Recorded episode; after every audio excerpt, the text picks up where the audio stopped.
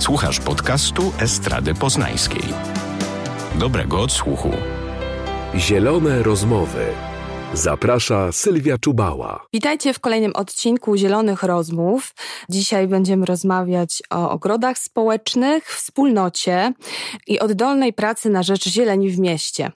Gościnią odcinka jest Agnieszka Antonowicz. Cześć. Cześć. Agnieszka jest współtwórczynią kolektywu Kąpielisko oraz przedstawicielką koalicji Za Zieleń Poznań.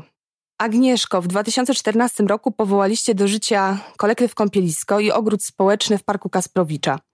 Od tego czasu minęło 6 e, lat. I tak naprawdę cieszę się, że możemy dzisiaj sobie porozmawiać o tym miejscu, bo myślę w ogóle, że o powodzeniu działań wspólnotowych e, można mówić, gdy trwają one dłużej w czasie, czyli gdy zachodzi jakiś e, konkretny proces w tym miejscu. Powiedz proszę, co to za miejsce i, i co zmieniło się przez te 6 lat? Ogród społeczny, kolektyw Kąpielisko powstał e, w miejscu, gdzie miał być zamknięty e, basen letni, taka pływalnia odkryta w Parku Kasprowicza przy słynnej poznańskiej arenie. I mm, gdy okazało się właśnie w 2013 roku, że to ważne dla mieszkańców dzielnicy Święty Łazarz, ważne w ogóle dla poznaniaków miejsce na mapie Poznania zostanie zamknięte, będzie nieczynne, będzie leżało odłogiem, właśnie grupa ludzi stwierdziła, że może warto by było coś z tym zrobić przywrócić to do życia, po prostu udostępnić tę przestrzeń mieszkańcom i wpadła na pomysł stworzenia takiego ogrodu społecznego. Wtedy jeszcze ogrody społeczne w Poznaniu nie były popularne, natomiast zaczynały gdzieś tam funkcjonować w świadomości też mieszkańców za sprawą generatora Malta właśnie podczas tworzenia takich różnego rodzaju ogrodów społecznych poznały się osoby, które stwierdziły, że może to jest dobry pomysł, żeby tę przestrzeń, która miałaby leżeć odłogiem, czyli nieckę basenu stricte wtedy, wykorzystać i właśnie założyć w tym miejscu ogród społeczny, czyli taki ogólnodostępny ogród dający możliwość i uprawy roślin, i angażowania się w różnego rodzaju animacje, wydarzenia ogrodnicze stricte, ale też różnego rodzaju wydarzenia kulturalne, po prostu wydarzenia rekreacyjne, czy poznawanie swoich sąsiadów i innych ludzi, którzy w takie miejsce przyjdą. I stąd właśnie zrodził się pomysł założenia ogrodu kolektyw Kąpielisko, stąd nazwa też od kąpieliska. Natomiast e, Później e, okazało się, że pływalnia będzie jednak e, wyremontowana i będzie udostępniona mieszkańcom, nie będzie likwidowana. I ogród społeczny musiał powstać w troszkę innym miejscu, ale powstał tuż obok właśnie tego basenu letniego no i istnieje do dzisiaj. I powiedz proszę, jakby coś więcej o wspólnocie, która tworzy to miejsce, bo to jak myślę są nie tylko społecznicy, nie tylko aktywiści, nie tylko osoby, które wpadły gdzieś tam na ten pomysł, ale istotą takich miejsc jest też ta bliskość z sąsiadami, bliskość sąsiedzka, bliskość z mieszkańcami. I na czym polega ta, ta wymiana i jakby ta współpraca w tym miejscu? I czy faktycznie jest to miejsce takie realnie integracyjne, czy, czy przez te sześć lat faktycznie udało się się stworzyć taką grupę osób, która no, jest stałymi bywalcami tego miejsca. Jak najbardziej.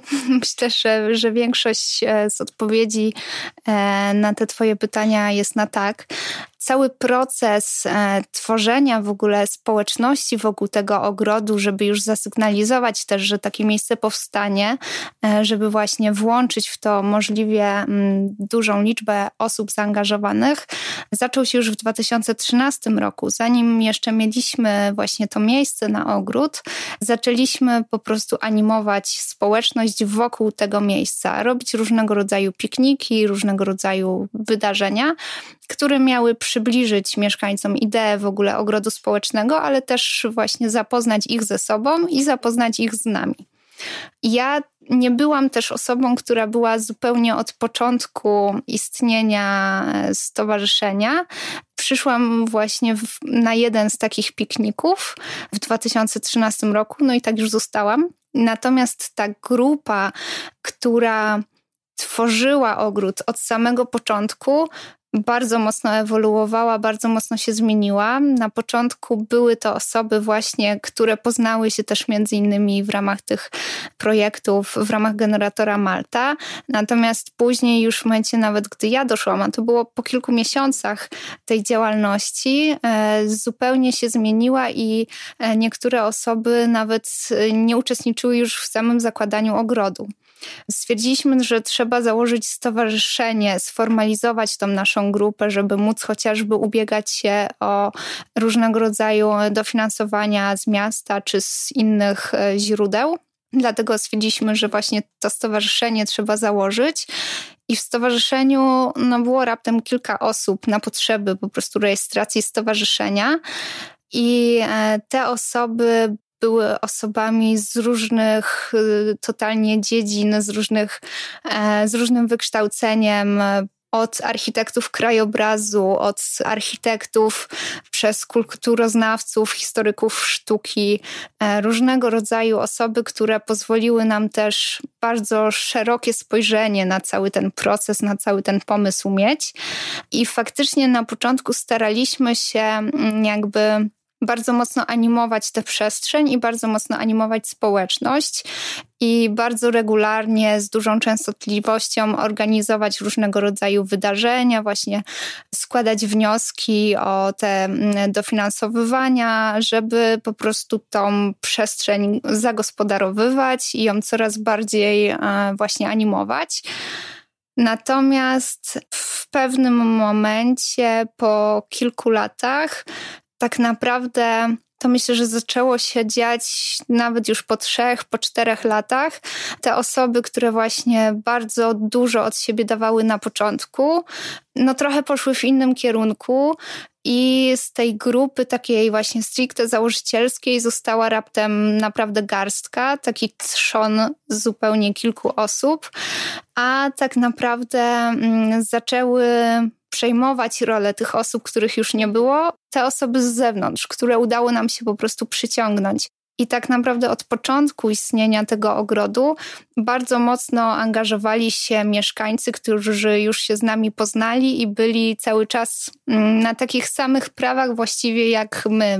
Nigdy nie tworzyliśmy takiej jakiejś hierarchii, jak e, zarówno w samym stowarzyszeniu, jak i na zewnątrz, że właśnie nie pokazywaliśmy, że my jesteśmy tutaj członkami, członkiniami stowarzyszenia, a wy jesteście tylko mieszkańcami, którzy przyszli z zewnątrz były osoby, które przychodziły regularnie, nawet e, częściej od nas i mówiły e, o swoich odwiedzinach w ogrodzie, różnego rodzaju działalnościach, które sami widzieli, że trzeba coś zrobić, e, nazywając to dyżurami w ogrodzie.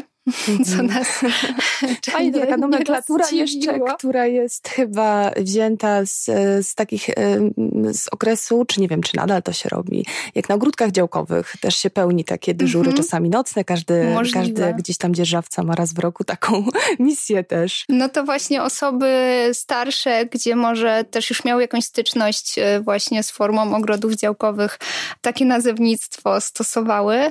No i te osoby na pewno bardzo dużo im zawdzięczamy, bo one w pewnym momencie dźwigały ciężar w ogóle tak naprawdę tego wszystkiego, przygotowywały wszystkie wydarzenia. Pojawił się pan Arek, który uczestniczył we wszystkiego rodzaju urodzinach, imieninach, wydarzeniach, które my organizowaliśmy, ale też takich pomysłach zgłaszanych przez mieszkańców, że chcieliby chociażby zrobić sobie grilla. Pan Arek zawsze był, zawsze udostępniał wszystko, otwierał, czuwał, robił grilla. Była to praca taka nieopłacona, czy, czy też e, te osoby otrzymywały jakieś wynagrodzenie z tych grantów, które pozyskiwaliście? Nie. Generalnie e, wszystko, co działo się w kolektywie, mieliśmy czasem jakieś dofinansowania na projekty, ale głównie to były pieniądze na materiały czy na poczęstunek, bo zauważyliśmy, że poczęstunek jest czymś bardzo ważnym też w tym procesie zwabiania ludzi. Natomiast na wynagrodzenia raczej nie przeznaczaliśmy pieniędzy. Były niektóre projekty, które faktycznie gdzieś tam mieliśmy wynagrodzenie za koordynację ich, w sensie taką pracę administracyjną, czy za księgowość, za jakieś tam formalności, całą tą biurokratyczną machinę. Natomiast raczej za właśnie takie, za to, że byliśmy, że coś robiliśmy, nigdy staraliśmy się nie brać pieniędzy i też nikomu ich nie dawaliśmy. Z tego, co mówisz, to mieszkańcy odczuli to miejsce jako swoją przestrzeń, y, że udało wam się przez ten czas no, sprowokować do takich sytuacji, w których poczuli, że to jest, y, że są też odpowiedzialni za to miejsce i że też je współtworzą. Myślę, że to jest olbrzymią wartością takich projektów społecznych, czy w ogóle ogrodów społecznych, ale myślę sobie, że tak z mojej perspektywy też, że oczywiście ogrody społeczne pozwalają przywracać e, mieszkańcom pewne konkretne przestrzenie, a z drugiej strony, oprócz tej e, takiej integracyjnej idei, takie zorganizowanie społeczności wokół takiego konkretnego e, miejsca, no pozwala zbudować jakąś realną siłę oporu, tak myślę, w sytuacjach na przykład zagrożenia, znaczy w sytuacjach takich, gdzie mm, są na przykład zakusy miasta bądź deweloperów e, na to, by jakąś przestrzeń przejąć. Czy to jest też tak, że tam się wytworzyła taka społeczność, która w sytuacji jakiegoś zagrożenia faktycznie by była w stanie e, przeciwstawić się takim sytuacjom? Zdecydowanie tak i mieliśmy nawet próbkę, taki test tej e, społeczności i tej siły właśnie. Od 2017 roku mm, zmagaliśmy się z pomysłem budowy na, również na terenie ogrodu kolektyw Kąpielisko Centrum Sportów Wrotkarskich i pływalni krytej obok tej pływalni letniej.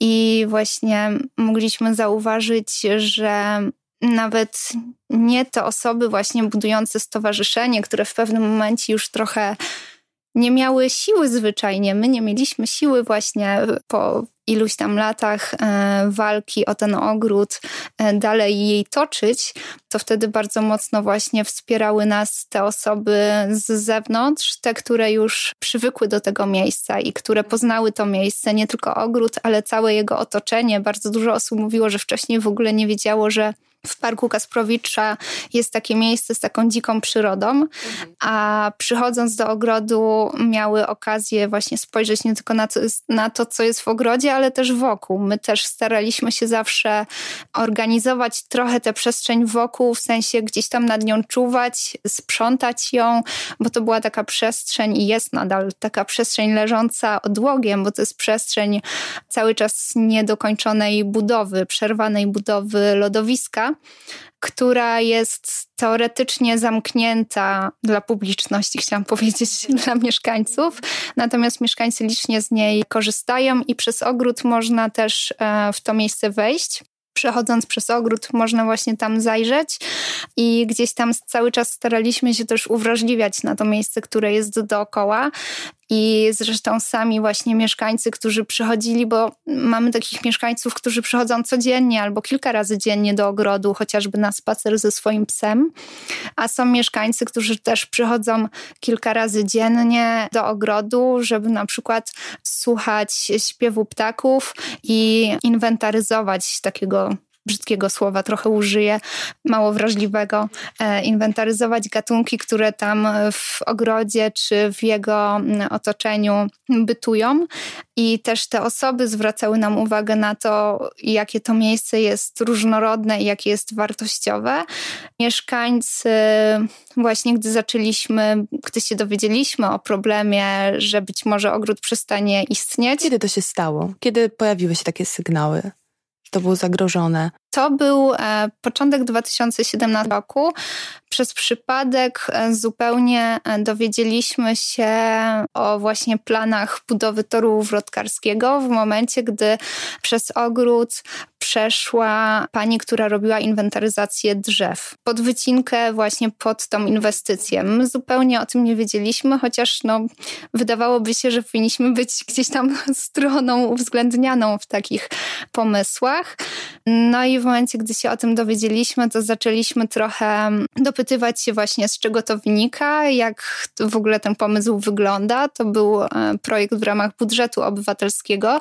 Natomiast ten projekt na tor wrotkarski zakładał trochę inną lokalizację, która nie kolidowałaby z ogrodem społecznym, a po decyzjach miasta mm, uzgadnianych też e, z ówczesną Radą Osiedla, projekt zdecydowano rozszerzyć o tą pływalnię zimową. Przez to te dwie ogromne e, kubaturowo inwestycje już zaczynały kolidować właśnie z całą tą ostoją przyrody i z ogrodem społecznym. No i wtedy też zaczęliśmy e, niejako nagłaśniać tą sprawę, żeby właśnie uzmysłowić mieszkańcom, co będzie się działo pod ich oknami, bo tam no jednak zabudowa też jest dosyć gęsta w e, okolicy i okazywało się, że no niestety mieszkańcy zupełnie o tym nie wiedzieli, a gdy się dowiedzieli, no to nie byli przychylni takim pomysłom zdecydowanie, ale właśnie mm, w tym wszystkim pomagały osoby, które, mówię, przychodziły do ogrodu, czyli te osoby, które pojawiły się w procesie e, tworzenia tego miejsca i te osoby, które gdzieś tam poczuły się związane z tym miejscem, taką tożsamość tego miejsca poczuły silną. One tak naprawdę właśnie poznawały nas z tymi okolicznymi mieszkańcami, bo większość osób ze stowarzyszenia nie jest w ogóle z Łazarza. Na przykład ja się w pewnym momencie przeprowadziłam na Łazarz trochę ze względu na ogród społeczny. Chyba nikt, nikt tak naprawdę z nas nie jest e, z Łazarza, tylko to miejsce tak nas trochę jakoś przyciągało. I to właśnie dzięki tym osobom, które bardzo mocno tym sąsiadom tego miejsca, mogliśmy właśnie zbudować bardzo mocną kampanię informacyjną, tak naprawdę mówiącą o tym, co się w tym miejscu wydarzy. No i te osoby, przez to, że były bardzo silnie związane z tym miejscem, mogły tak bardzo się zaangażować i tyle z siebie dać, żeby to miejsce no, do tej pory obronić. Przed wycinką drzew tych drzew miało być wyciętych um, 350 no i przed zabudową. Czyli to też dowodzi tego, że mimo, że nie jesteście z Łazarza, to jednak tą relację e, umieliście nawiązać i, i, mieszkańcy czują się częścią też tego projektu, bo tak sobie teraz pomyślałam, że oczywiście my mówimy teraz tutaj, no ja mam takie odczucie o jakby udanym, udanym działaniu takim, które faktycznie rozgrywa się od sześciu lat w czasie, ale znam też przykłady takich ogrodów społecznych, które nie wypaliły, które się nie udały. Tam jednym chyba z głównych powodów takiego stanu rzeczy bywało to, że po prostu nie nawiązano takiej fajnej relacji z mieszkańcami. Znaczy oni nie do końca czuli, że to jest ich, że, że poprzez tą przestrzeń są w stanie wyrazić też siebie, że czują tą przestrzeń, że są za nią jakoś tam odpowiedzialni. I myślę, że to jest też takie w kontekście w ogóle działań społecznych e, bardzo ważne, by nie tworzyć działań, które mają taki charakter desantowy, że przyjeżdżamy, rozkładamy cyrk i, i się bawimy, tylko że jakby to jest olbrzymia praca na relacjach tak naprawdę, taka wieloletnia. Ale wy oprócz tej pracy takiej właśnie wspólnotowej, tego, tej siły oporu, którą też stworzyliście, bo jednak udało wam się odeprzeć te próby, te zakusy właśnie likwidacji tego miejsca, to też ustawicznie działacie tak proedukacyjnie, to znaczy po prostu w, w ogrodzie macie szereg różnych przedsięwzięć, działań, wykładów, warsztatów, które przybliżają mieszkańcom, mieszkankom takie różne ekologiczne sposoby, na przykład właśnie traktowania tej naszej okolicy, tej naszej zieleni, takiej, która jest najbliżej nas. I mówicie na przykład o retencji, o pożytku z chwastów, o tym, że chociażby, tak jak czytałam, ważne są poidełka dla ptaków, by kompostować odpadki. To znaczy, ja myślę też, że w tym takim całościowym ujęciu generalnie osoby, które nie do końca mają pojęcie, czym jest ogród społeczny, to też może warto tutaj nadmienić, że ogród społeczny nie ma uatrakcyjniać przestrzeni, tak? Nie jest, nie jest budowany w taki sposób, by był estetyczny, w takim rozumieniu, że mamy przycięte trawniki, prawda? I, i, I, jakieś tam chodniczki, i, i, bo, bo to ma jakieś takie zakusy zawsze takie właśnie gentryfikacyjne. Tylko ogród społeczny to jest dzicz taka w sumie. Jakbyś mogła powiedzieć właśnie coś więcej o tym takim charakterze tego miejsca, z takiej no, taki, od takiej ekologicznej też strony. Ja już miałam dużo przemyśleń też, które mogłabym, wątków, które mogłabym e, pociągnąć. My cały czas podchodziliśmy w ogóle do e, pomysłu ogrodu społecznego jak do eksperymentu.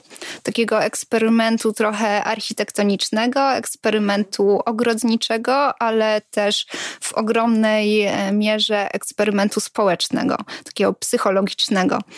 I właśnie cały czas bardzo duży nacisk kładliśmy na to, żeby to był proces, żeby to był projekt w maksymalnej mierze oparty na partycypacji. I włączaliśmy w każdy etap e, istnienia tego ogrodu, już właśnie nawet zanim on zaczął istnieć, zanim zaczęliśmy w ogóle gdzieś tam budować ten ogród, włączaliśmy w to tych mieszkańców, którzy później mieli docelowo po prostu tę przestrzeń tworzyć, bo tak naprawdę tę przestrzeń, ona nie jest jakoś super zagospodarowana, ją tworzą ci mieszkańcy tak naprawdę, ten ogród tworzą ludzie po prostu. Cechą ogrodów społecznych właśnie jest to, że one muszą być oddolne, a e, do tego muszą właśnie być takim procesem i to jest długotrwały proces. Dlatego też mocno sprzeciwiamy się takim pomysłom zakładania ogrodów społecznych e, tymczasowych, które coraz częściej też się gdzieś pojawiają.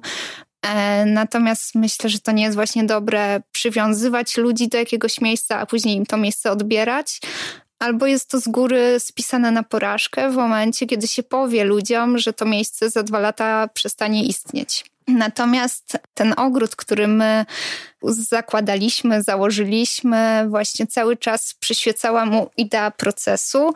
No i tak naprawdę wszystko, co znajduje się w tym ogrodzie, to jak on wygląda, było właśnie hmm, wypracowywane w toku różnego rodzaju prób, bardziej udanych lub mniej ale też dostosowywaliśmy się cały czas do potrzeb, wspólnie je badaliśmy i wspólnie gdzieś e, szukaliśmy wszego rozwiązania i wyglądu tego ogrodu zwyczajnie, ale też rzeczy, które się w nim pojawiały, tak samo wydarzeń żeby cały czas odpowiadać też na potrzeby ludzi, my bardzo mocno zmienialiśmy w ogóle swoje pomysły początkowe też. Od początku chcieliśmy, żeby to był ogród, więc stwierdziliśmy, no to musimy robić rabaty, uprawiać gdzieś tam, nie wiem, ziemniaki i robić wydarzenia ogrodnicze i edukować ludzi z tego, czym jest permakultura, co to jest właśnie ogród i jak siać łąkę. Natomiast okazało się w tych początkowych latach, że wcale to nie będzie tak wyglądało, bo ludzie trochę nie chcieli tych wydarzeń takich ogrodniczych. Więc my, dostosowując się też do tego, co po prostu spotkaliśmy w tym miejscu i w tym czasie, bardzo mocno zmieniliśmy swoje działania e, i to wyposażenie też ogrodu na bardziej takie, taki charakter rekreacyjny i kulturalny. Z, na przykład e, robiliśmy też projekt e, przez trzy lata z rzędu kina plenerowego, co wynikało z potrzeb mieszkańców. To był ich pomysł. Właśnie organizowaliśmy różnego rodzaju giełdy przetworów, e, wyprzedaże garażowe, bo po prostu przychodzili mieszkańcy i mówili, że chcieliby coś takiego zrobić. Natomiast mniej właśnie robiliśmy tych wydarzeń takich stricte edukacyjno-ogrodniczych, przyrodniczych.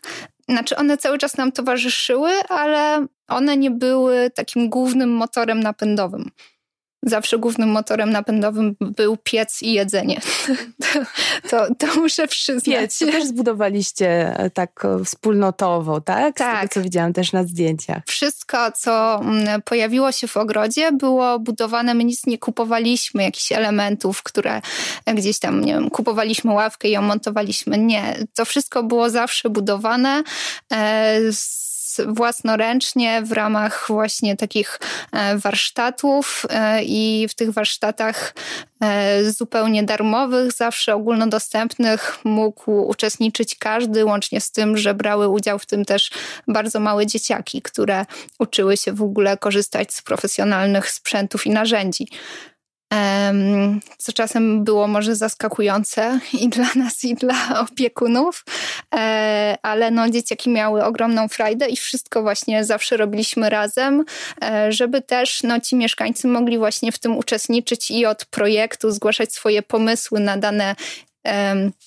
obiekty, na wygląd tych obiektów, ale też później je wykonywać. No i dzięki temu, że na przykład e, jakiś chłopiec e, posadził drzewo, później je nazwał, no to przez następne kilka lat się tym drzewem opiekował, podlewał je. E, no i to drzewo dzięki temu się przyjęło i dalej rosło. Wspomniałaś, wspomniałaś o tym, że był taki moment, że wasza działalność i w ogóle ogród społeczny był zagrożony. I chciałam Cię zapytać o to, o to, jakby jaką inną formę działań jeszcze jakby podjęliście w celu właśnie ochrony tej zieleni w Poznaniu? W jakiej formie to przebiega? Myślę tutaj o koalicji za Zieleń Poznań, bo jest to taka faktycznie grupa osób zrzeszona, grupa tak naprawdę zrzeszająca kilka, kilkanaście organizacji, które działają w tym zakresie. E, I chciałam Cię zapytać o to, co konkretnie robicie i, w jaki sposób e, działacie na rzecz właśnie tych, e, tej, tej zieleni w mieście? Koalicja za Zieleń Poznań, teraz już mamy też stowarzyszenie, powstała w też w procesie, wszystko, wszystko robimy w procesie. Powstała w procesie właśnie takiego mm, przejścia z kolektywu Kąpielisko, z takiej potrzeby właśnie ochrony terenów zieleni po prostu przed zabudową, gdy okazało się, że są zakusy na tę przestrzeń w Parku Kasprowicza, zaczęliśmy się właśnie zastanawiać, e, jak tę przestrzeń obronić i rozmawiać też z ludźmi z innych e, części miasta, którzy zaczęli się do nas zgłaszać zwyczajnie, gdy po prostu nagłośniliśmy trochę ten temat i okazało się, no co pewnie nie było gdzieś tam bardzo odkrywcze, że takich miejsc e, konfliktowych w Poznaniu jest bardzo dużo. My zebraliśmy siedem, ostatecznie osiem tak naprawdę e, miejsc, które opisaliśmy. E, wydaliśmy taki nawet raport właśnie miejsc zagrożonych zabudową w Poznaniu i mm, na początku przybrało to wszystko trochę formę takich różnego rodzaju protestów, niezgody wyrażanej w różny sposób, łącznie z protestami pod Urzędem Miasta pod nazwą Stop Betonowym Parkom. Natomiast po jakimś czasie te działania, mm, takie właśnie negatywne, nastawione na nie, przeciwko, stop, przerodziły się w koalicję właśnie, która zrzeszała te różnego rodzaju organizacje dotyczące też tych różnego rodzaju miejsc, ale też różnego rodzaju organizacje przyrodnicze e, działające na terenie Poznania i osoby fizyczne. W tym roku, w kwietniu, też e, utworzyliśmy stowarzyszenie o tej samej nazwie. No i zajmujemy się nie tylko właśnie strajkowaniem i krzyczeniem, ale też dążymy do zawiązania i poprawy dialogu na linii miasto-mieszkańcy. Jesteśmy też częścią e, koalicji dialogu obywatelskiego e, w Urzędzie Miasta przy Wydziale Kształtowania i Ochrony Środowiska. I staramy się wchodzić e, w różnego rodzaju postępowania administracyjne dotyczące wycinek drzew, dotyczące ocen oddziaływania na środowisko, czasem trochę wymuszać w ogóle powstanie tego typu mm, opracowań, na przykład pokazując błędy w inwentaryzacjach, e, które robią e, jednostki odpowiadające za jakieś inwestycje. Więc to jest jedna taka gdzieś tam ścieżka naszego działania, te różnego rodzaju postępowania administracyjne. Z drugiej strony, dzięki temu też mamy dostęp po prostu do dokumentów, e, do informacji na temat tych inwestycji i możemy już na etapie, zanim inwestycja powstanie, gdzieś tam trochę je monitorować, dostrzegać błędy i proponować jakieś alternatywne, być może lepsze rozwiązania ale też z takich działań edukacyjnych, ale też informacyjnych organizujemy różnego rodzaju debaty, e, różnego rodzaju spotkania. Teraz pewnie będą to bardziej e, webinaria e, i właśnie spotkania online. Takie debaty też chociażby dotyczyły właśnie Parku Kasprowicza i no myślimy, że to jest też dobra forma działania, taka właśnie pokazywania, że mieszkańcy Poznania, społecznicy i ekolodzy nie są tylko e, takimi internetowymi specami, prawie że zacytuję, i ekoterrorystami, ale że no, mają też dużą wiedzę, wskazują na jakieś um, treści no, dużej wartości merytorycznej po prostu. Są specami nieraz, a przede wszystkim no, znają najlepiej swoje otoczenie i te potrzeby wobec swojego otoczenia i powinni być doceniani i powinni być uwzględniani właśnie na tej linii e, dialogu miasto-mieszkańcy. Oprócz tego staramy się robić różnego rodzaju filmy, mm, różnego rodzaju spacery przyrodnicze, czy też zajęcia po prostu z ludźmi właśnie dotyczące mm, chociażby tej ekstensywnej pielęgnacji, czyli trochę takiej dążenia do większej dzikości, trochę nieładu, co właśnie w Poznaniu no, jest bardzo trudne przez ten e, nasze uwielbienie do porządku, ale też w ogóle y, chyba wśród Polaków takie, taką potrzebę podporządkowywania sobie zieleni. No to my staramy się trochę gdzieś tam te bariery przesuwać i też odczarowywać to nasze poczucie estetyki i właśnie dążenie do, do takiej nadmiernej pielęgnacji kojarzonej z pięknie wykoszonymi trawnikami i przystrzyżonymi tujami, e, no bo nie tędy droga zwracamy uwagę chociażby właśnie na te aspekty związane z retencją, na potrzebę e, błękitno-zielonej infrastruktury, wprowadzania tych rozwiązań opartych na naturze do naszego miasta. E, no bo widzimy, że gdzieś tam plany miasta, plany spółek odpowiedzialnych za zarządzanie wodami opadowymi, e, no niekoniecznie tego typu rozwiązania rozważają, a już na pewno dalekie są od ich wdrażania. Priorytety są niestety postawione gdzie indziej. No i przede wszystkim dążymy do tego, żeby w Poznaniu objęte były ochroną ten system cały przyrodniczy, cenny e, dla naszego miasta, czyli system też klinowo-pierścieniowy, oparty na wszystkich naszych ciekach wodnych, zbiornikach wodnych, łączący tą zieleń z wodą poprzez na przykład e, składanie uwag czy wniosków do e, studium, które teraz jest wywołane. Mają być ma być wypracowywana nowa wersja studium, uwarunkowań i kierunków zagospodarowania przestrzennego, ale też składamy uwagi i uczestniczymy w spotkaniach dotyczących e, miejscowych planów zagospodarowania przestrzennego. Dążymy do tego, żeby właśnie miasto wypracowało takie standardy pielęgnacji i zagospodarowania zagospodarowywania e, terenów zieleni, no więc tych działań jest naprawdę... No myślę, że to jest też taka gigantyczna dawka wiedzy i myślę, że osoby, które, którym bliskie jest też, e, bliskie są te tematy związane z zielenią e, w mieście, to mogą również się jakoś włączyć w wasze działania i też je wesprzeć. No właśnie, w jaki sposób? Bo tu, tutaj też rozmawiamy o tym, w jaki sposób my na co dzień możemy po prostu partycypować w takich działaniach na rzecz ochrony zieleni w mieście, oprócz właśnie protestów, wywierania nacisku na władzę, co myślę, że jest takie, e, jest kluczowe, no jednak jakby lobowanie za, tym, za tymi zmianami, e, bycie widzialnym, widocznym i dzielenie się informacją, informowanie i chyba też zwracanie uwagi na te tematy, że są to sprawy najważniejsze. Tak, my coraz częściej dostajemy w ogóle właśnie zgłoszenia od mieszkańców, że widzą, że tutaj jest przycięte nawet, niekoniecznie wycięte drzewo, ale że to drzewo jest chyba przycięte,